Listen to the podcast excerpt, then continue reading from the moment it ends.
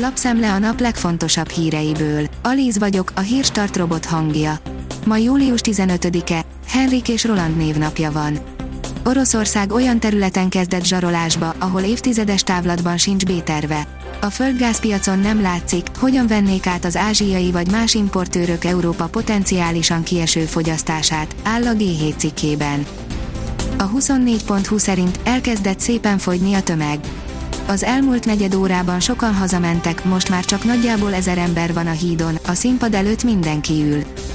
A 444.hu írja, direkt vagy véletlenül, de nem pontosan emlékszik a kormány, hogy mit is akart kezdeni a katával. Gulyás Gergely szerint elburjánzott az eredetileg 120-150 ezer vállalkozóra szánt adóforma, ehhez képest a kormány 2012-ben nagyjából annyi katásra számított, amennyi most van. Más állításoknak is érdemes volt mélyebben utána menni.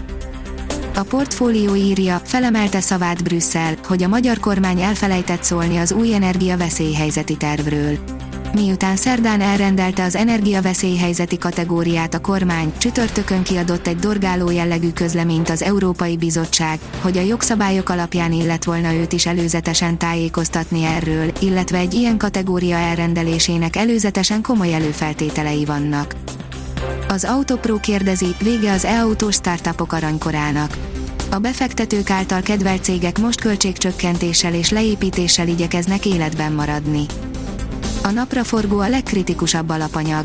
Az ukrán háború hatására a napraforgó vált a leginkább problémás alapanyaggá a hazai élelmiszeriparban, mondta el Vörös Attila, a hazai élelmiszeripari vállalatokat tömörítő felelős élelmiszergyártók szövetségének ügyvezető igazgatója, írja a Magyar Mezőgazdaság. A 168.20 szerint felborult egy hajó a Kékszalagon a vízimentők mentették ki a legénységet.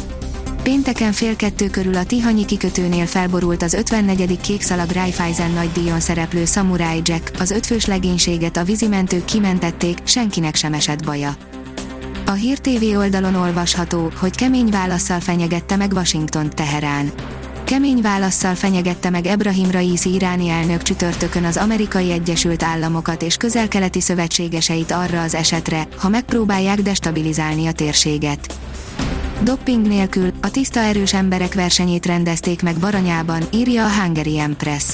A kilencszeres világbajnok ifjabb Fekete László főszervezésével került megrendezésre múlt hétvégén a tiszta erős emberek nemzetközi csapatversenye a Baranya megyei Oroszlón. Az erős emberek mások mellett kőgolyó emeléssel, traktorgumiforgatással és kamionhúzással mérték össze az erejüket. Kukát dobott az Erzsébet hídról egy rendőrautóra, elfogták.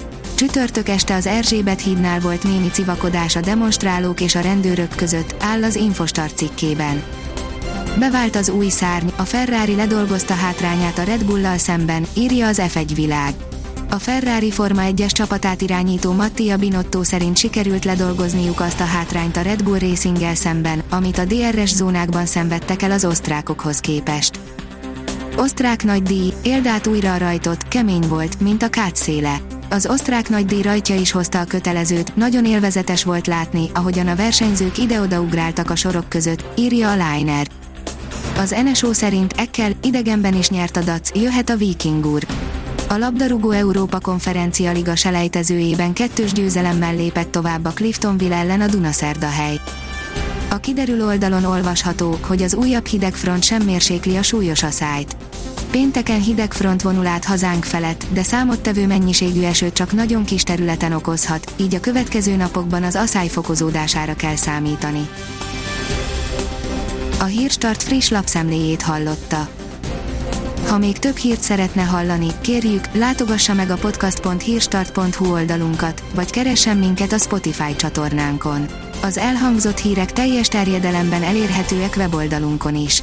Ha weboldalunkon hallgat minket, az egyel korábbi adás lejátszása automatikusan elindul.